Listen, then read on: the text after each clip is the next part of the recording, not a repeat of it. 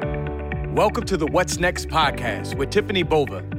Tiffany is a top rated speaker, thought leader, and sales and marketing influencer known around the world as an industry visionary. Today, she's using her 20 years of sales experience to help companies focus on creating a high growth culture while adapting to the new realities of the market. She's always asking herself, What's next?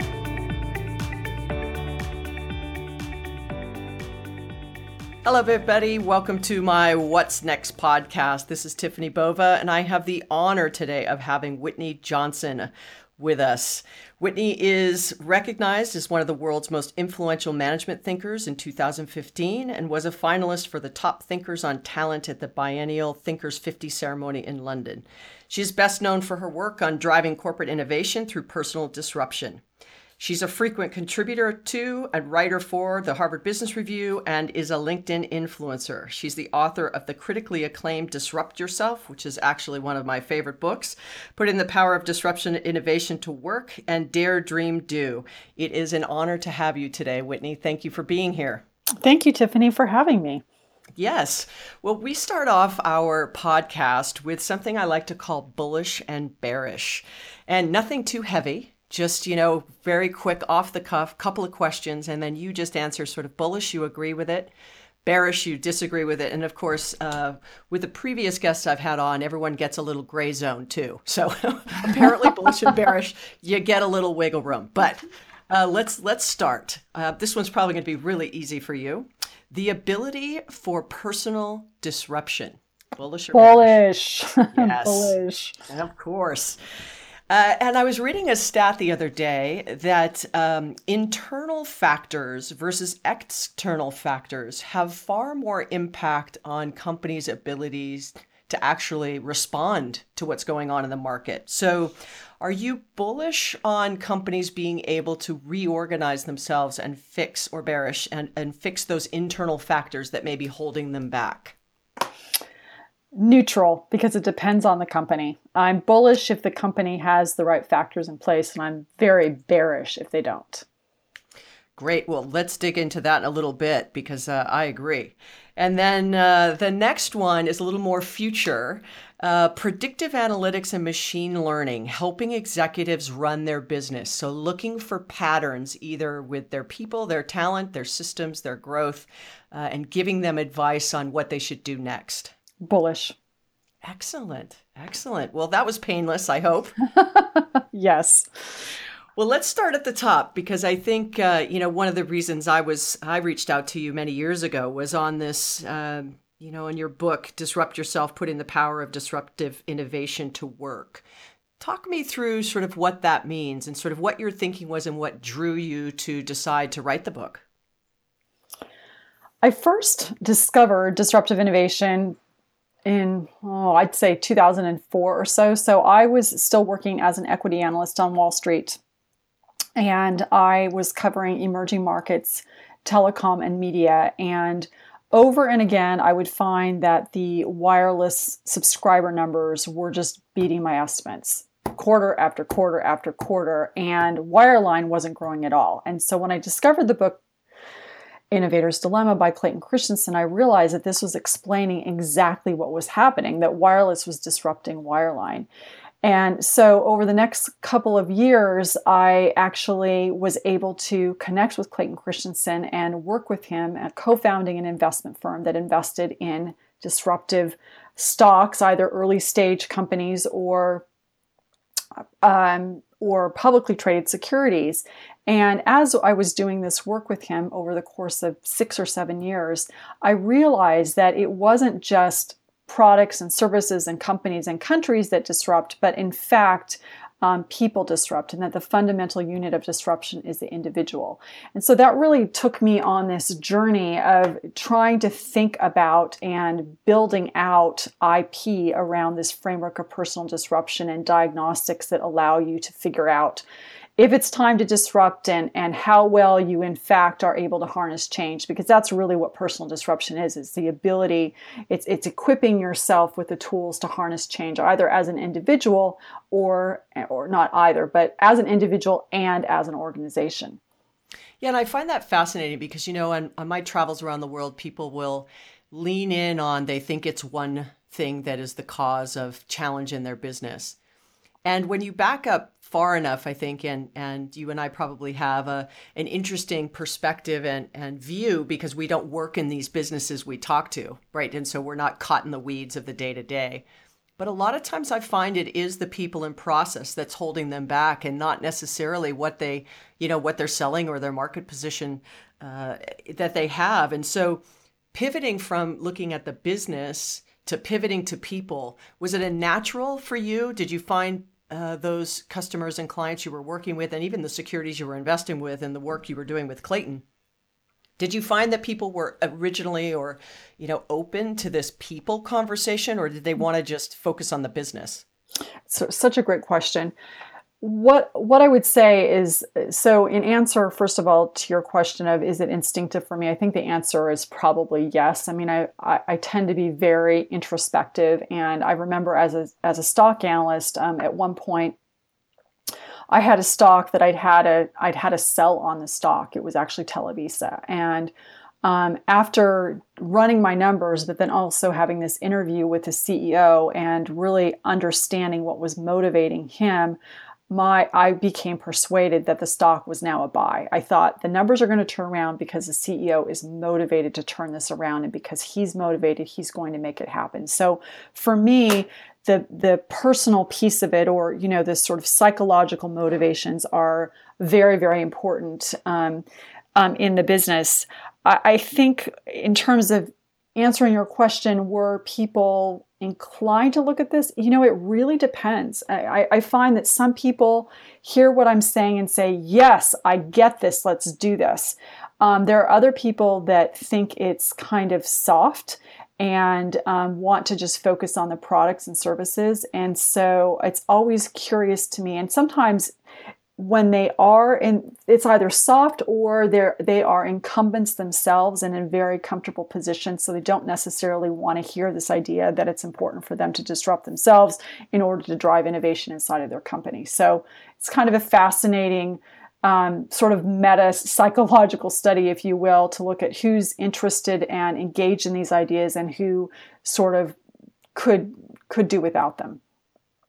Yeah, I think it all boils down to change, right? We as human beings, I, I always like to joke that you know the new year's resolution by sort of january 7th is over and done right it's like can i make it 30 days past january 1st right on my new year's resolution so personally changing in our personal lives is really hard and so I would guess that in your professional life, which is a different dynamic, right? I mean, you don't, it's not your children or your spouse, which may even be more hard. You know, it must, it may even be harder to sort of motivate to change. But in your work life, you know, you've got all these different uh, hidden agendas and personalities and uh, you know aspirations of moving up in the organization and you know job protectionism and all kinds of things happening around this uh, this movement if you will that a ceo is trying to instill in his people and so i, think today in many cases companies that sell technology if you will are actually selling change and not the products. And i think that's why adoption has that you know the the sort of the hype cycle the crossing the chasm you know whichever innovator's dilemma right? Whichever term you want to use on this adoption curve of early adopters it's almost similar around change right? Because early adopters are just better at change wouldn't you say? Yeah they are. They're better at change. They're more comfortable with it. They've um, they've done it more and um, i would say that they could be natively good at it but i think more often than not they've just practiced adopting new ideas. But it is interesting that you say that because oftentimes people will call me in and say, okay, we've got the technology. We know the technology is work is going to work. What we need you to do is help us manage the people side of this and and do the change management piece of this. And and oftentimes people say to me, Well, I want to disrupt myself and my boss won't let me. And my answer always is that if you want to be an agent of disruption, first become its subject. And it may be that your boss won't let you try something new, but are you letting the people who work for you try something new? It sounds simplistic, but I think that we forget how much change we can affect within our own sphere of influence. And so I, I continually remind people and encourage people to change what is within their purview to change and recognizing that that will move things a lot further forward than they actually believe that they will. And so there's sort of a self efficacy piece in this, but I think it's a really important, in fact, a, a linchpin to, to the whole process of, of harnessing change inside of your organization. Yeah, and some people that will be listening to this, right, have the ability, they, they have an organization that works for them, let's say. But we may also have individual contributors, right, where their sphere of influence is themselves. And and I always say that, you know, one of the only things we can control in our work lives is our behavior, right? The way we show up and what we do every day, et cetera. Because lots of what we do for work is sort of pre-described or predefined for us, right? That you are a call center agent or you're a salesperson or you're in marketing or you're in finance, whatever it might be, right? And you kind of have your set things that you need to do. And so as individual contributors that may feel stuck, you know, in their own personal growth journey, what advice would you give them to help themselves sort of change if if upstream isn't sort of warm to the idea of them changing and then they don't have sort of a downstream sphere of influence, right? They might be just like I said an individual contributor. What what couple of things do you think they can do on a on a daily basis to to to move themselves forward? That's a great question. I think one of the things that happens, and and I talk a lot, and we you mentioned adoption curves for a minute, and I talk a lot about the S curve and reimagining the S curve to help us understand the psychology of disruption of how when you first get into a role, it's brand new, you're at the low end of the S curve, and you're trying to figure things out. And then as you put in the days and weeks and months of practice, you're going to move into the sweet spot and it's sort of the steep part, the back of that curve. And then as you get to the top, you're going to be very competent and comfortable. Things will be easy, but you run the risk of getting getting bored. And I think one of the things that can happen sometimes for for anyone, but certainly for an individual contributor, is, is if you're at the low end of the curve and you feel like you're not getting anything done, one of the things to consider is is it possible that it's actually not the right curve for you? Um, and so, two questions that you want to ask yourself um, before you can determine whether or not it's the right curve for you to be on or the right role specifically is, you know, to what extent are you taking on market risk? Are you playing where no one else is playing? Because sometimes you get stymied in what you're trying to do because you're trying to do a job that other people are trying to do. So, how can you play out on the fringes and do things jobs that need to be done that you've identified that need to be done that other people aren't necessarily doing. Um, I would say the other thing that's really important to do is to make sure that you are actually playing to your strengths and not just what you do well, but what you do well that others don't the one way to think about this that that might be helpful is to think about the koala. The koala is, you know, this cuddly little animal. It sleeps 20 hours a day. You think, how does it possibly survive? Well, it survives because it eats eucalyptus leaves. And eucalyptus leaves, as we know, are poisonous to both most other animals and humans. So it has a strength, it's a distinctive strength, so it can survive on eating eucalyptus leaves.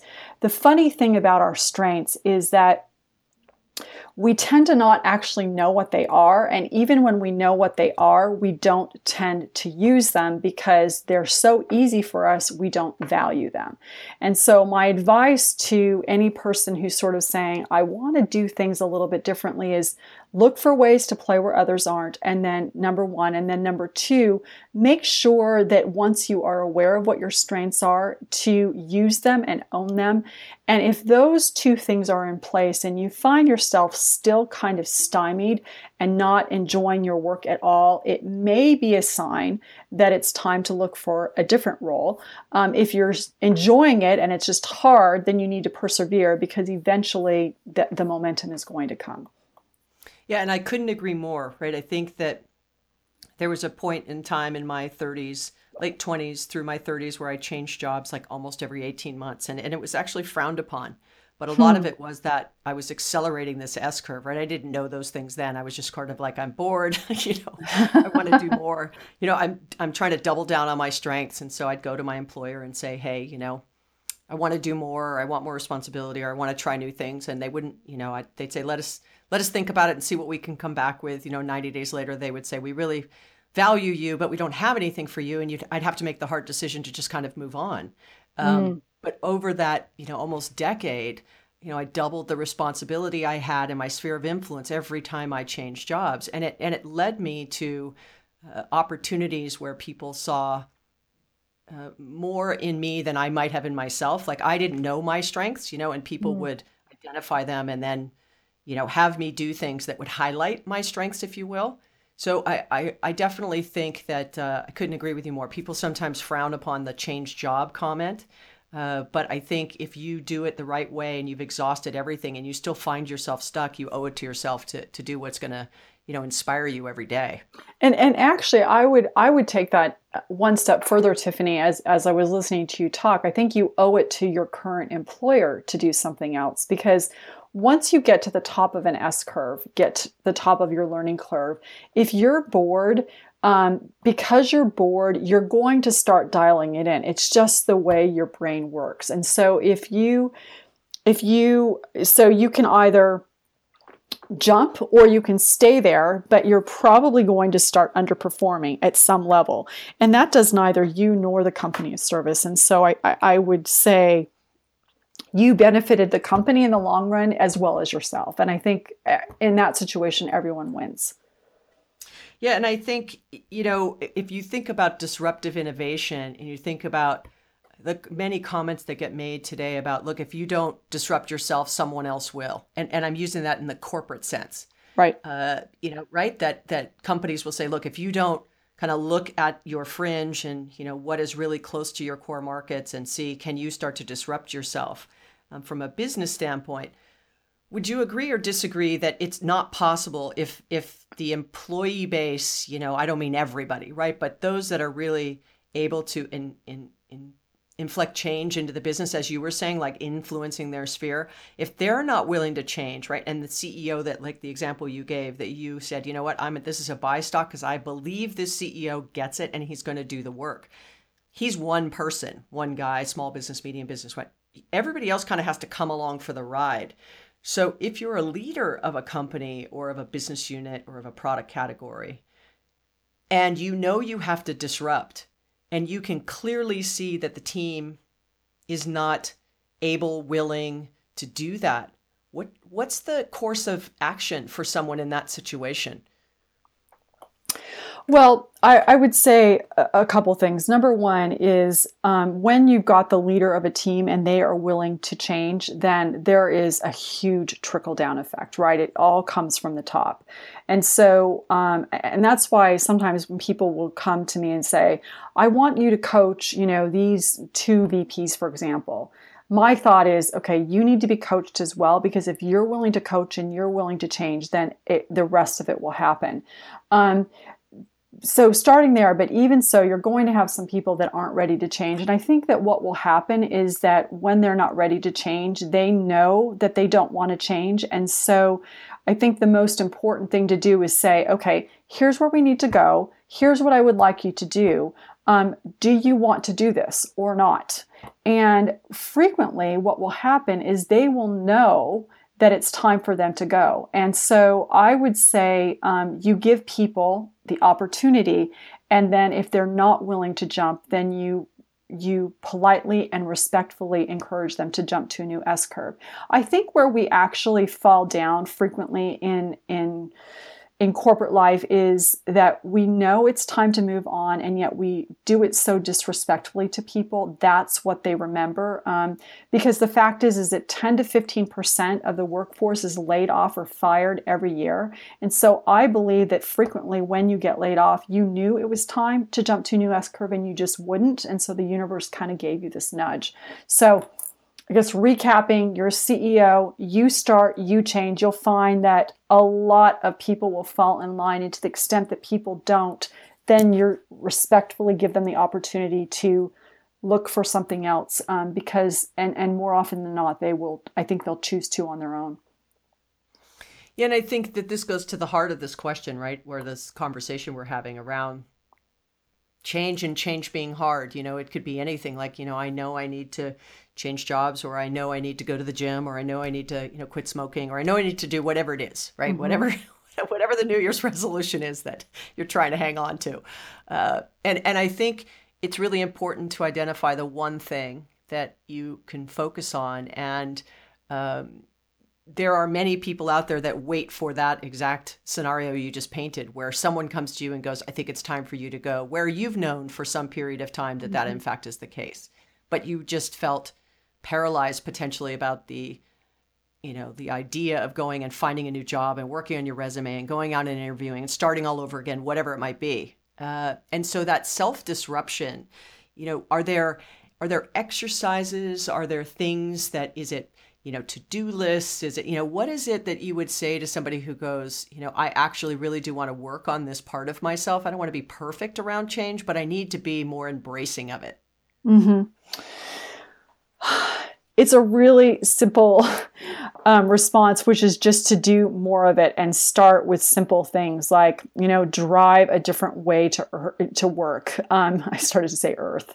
I'm not Elon Musk. Um, um, you know, drive a different way to work. Um, go, you know, go to a different restaurant. And I think actually a more uh, to stretch yourself even more because that's kind of simple is be willing when people present you with ideas to do their ideas. So for example if so often we don't like ideas unless they're ours. I mean, it's called the endowment effect. I, I love an idea if it's mine. And so, but if you present it to me, even though this is the exact same idea, I'm not going to like it as much. And so if we will practice just listening to other people's ideas and then trying those ideas, that's actually helping us get comfortable with change. And, and importantly, it's also helping us, um, be open to new ideas that are going to help us be better at what we're already doing. So it's going to have this sort of double whammy in a good way effect. And so I think there are these simple, simple ways that we can, um, things that we can do to actually practice change, which most of us think, okay, I need to move. But no, there's simple things on a daily basis, these micro actions that can help us practice changing so that when it comes to really disrupting ourselves, we're ready to do it because we've sort of been doing it every day all along in these really small increments. Yeah, I think it's just like exercising, right? You gotta go. Yes. You, you don't just wake up one morning and go, I'm going to completely be disruptive in my life, in my personal life, in my professional life, and go do the Ironman on the Big Island. Right. right? Like, okay. right. like, like you got to right. kind of go, I'm going to ride my bike and then I'm going to learn, you know, then I'm going to swim and then I'm going to like run. Right. And right. you kind of have to get there. Um, and, and I think that it is a, it is a muscle you have to exercise over time. Uh, but you said something that was, that I wanted to just go back to, which was, you know, people, if they think it's their idea or not their idea, right, that they're mm-hmm. a little mm-hmm. more resistant. And so I think one of the things as a, as a really great leader would be to get people to uh, you know feel like it's their idea right? That they come to the conclusion on their own. You just kind of led them there with ideas or projects right? Or you know ways in which you could actually highlight for somebody uh, that they actually have these strengths. They may not even know you see it. So give them a project where they really can shine and then they go wow i didn't think i could do that. And you set them up for success. And even if it's failure right the response would be one of that encouragement because you want them to keep pushing through until they find it. Because on the other side of it they're all of a sudden going to have these uh, you know they will have exercised that muscle a little bit and they'll feel more confident about doing that change. Would you agree? Absolutely and great leaders do that and yet it is so hard because for two reasons. Number one is that our ego gets attached to things and so it takes a lot of maturity to be able to do that. And number two it takes a lot of patience because when you're allowing people to come to a conclusion about a strength that they have on their own time, think about the low end of the learning curve, a lot's going to be happening. They're going to be doing a lot, and it's not going to look like very much is happening. So, I, I do think as a leader, like you just said, I think it's great is let people arrive at that in conclusion on their own. But it it takes a great leader to do that. It really does. Well, I think I think the big challenge today is uh, you know, many say like speed is the new currency, right? I mean, it gets mm-hmm. tossed around a lot. And uh, while I agree with that at some level, I think it's really challenging when that message may be given when it comes to this kind of personal change, right? Because that is just not something that happens fast. And so if the market is getting highly disrupted and the CEO is saying, look, you know, you know, we have to disrupt ourselves or we're going to become disrupted, right? We've got mm-hmm. to get try to get ahead of this and trying to accelerate the pace of everything simultaneously. So it could be how quickly products come out, uh, you know, marketing campaigns, which you know obviously take time to land. They don't just you know you don't just run it and then you know you you have a big hit. There are very few companies that have been able to get to sort of the 50 million users in you know like Angry Birds 35 days kind of a thing. that some has spent decades. So the pace of change uh, as that speeds up, how can companies keep the personal side at pace? Right, because if there's this disconnection, I'm guessing, right, that the company is sort of running faster and the people aren't keep, keeping up, you have a problem. Or if the people are running faster and the company isn't keeping up, you have a problem. Right. So, one of the things I've done is um, I've taken, like I said a minute ago, on the S curve of you know reimagining it. Well, I've also looked at this now as whenever you're running a business, you're running a collection of S curves, and this is what my next book is about, and how to optimize your your core or your workforce, you want to have 70% of your workforce at any given time in the sweet spot of the S curve where all their neurons are firing and they're competent and they're confident. And you want to have 15% at the high end of the S curve where things are easy, but they know exactly what they're doing, so they're able to bring people along before they jump to their new S curve and get engaged and innovative again. And then you want to have 15% at the low end who are figuring out what they're doing, but they're also asking all sorts of dumb questions because they, they're questioning why is it that we're doing it this way? They're not really dumb, they're just annoying. They're important questions. And so we know from the research that the companies that are able to outperform on a variety of financial metrics are those that prepare for a new curve before they need to prepare. By managing your corporation or your organization as a collection of S curves, you're always going to be in, in a situation where you're going to be able to move a pace or uh, fast enough the, um, in order to manage the technological innovation. So, so that's that's my prescription for doing that. I mean, there's always going to be some sort of mismatch, but I think you're going to be able to manage it because you're going to have people who are on every stage of the curve and are are singularly equipped to manage the change um, in, in you know vis-a-vis their peers. Yeah, and it, it's a great point, and I'm super excited about the book now that, now that we got an idea mm. about what it's about. Like, that's that's fantastic. Uh, my my. I, whenever I hear those things, you know, whether it's you know, I'm talking to you or I'm talking to Geoffrey Moore or you know anybody who has done these big or Clayton, right? These big sort of think crossing the chasm and innovator's dilemma, where it's these blue ocean strategy, whatever it might be. I always worry about this gap between the ability to understand it philosophically, right, the strategy of it, and the mm-hmm. execution of that in the field, you know, and I may mean an in, to an individual contributor, right? That, that the gap of those two things getting bigger because intuitively, right, multiple S curves make sense and in the sweet spot, but that also has a big trickle down effect, right, of allocating resources, people, money, investment, marketing dollars, you know, how how much time you give each of those sweet spots to continue to grow and and it's and it's almost like a chess game right you're moving yep. pieces and parts around in this perfect uh almost like an orchestra right it's almost like a perfect symphony of movement the right mm-hmm. note at the right time kind of a thing uh, and it requires a, an organization that is comfortable with agility and change uh, you know and, and and is capable of absorbing that level of potential disruption, both personally and, and in, in the job. So what do you what are you learning around that execution gap? If anything at all? Well, so so so first of all, we know that there are companies capable of of doing it, um, mm-hmm. and so because we've seen seen companies who are capable of allowing their people to rotate internally, um, companies like a WD forty, um, I, not to say that they have followed my my framework, um, but in looking at their engagement scores and then taking my diagnostics, there is some interesting positive correlation, which is exciting for me. But what I what I would say is that there is always going to be a gap between what we know and what we do, and that's why each one of us are continually trying to learn. Um, I mean, I think about I've been studying Benjamin Franklin and how he had this exercise, right, of things that he was going to focus on. He was going to focus on temperance this week and order next week, and then he was going to focus on humility, and then he came back to temperance.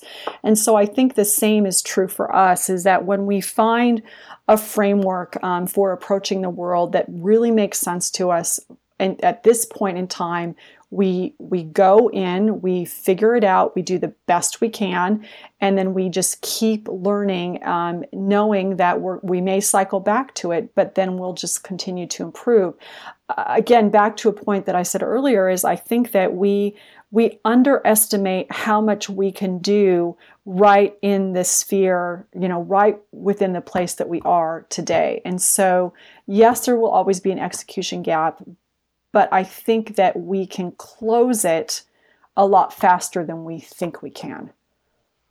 Well, that's great because I think that, uh, you know, for those that are listening, right, and take the time to, you know, read your, your, you know, your two books that you already have out, and then this one that's coming out, or others, you know, taking the time to really invest in that personal development side of yourself so you can sort of have a new lens or like a, we like to say the beginner's mind of trying to forget my muscle memory and dna of the way i've always done things and trying to challenge oneself to be uh, you know more open to these new ideas and then how to execute on them i think is really important especially as as i was saying the pace and speed of business is is not slowing down anytime soon no, it's not. But I think that we're also learning faster than we've ever learned. I mean, I look at, you know, we have children, we have a daughter in high school and a son eh, eh, about to go to college. And I just look at, you know, at their SAT scores, their ACT. I mean, they're all learning faster and are more competent than we were. And so I think,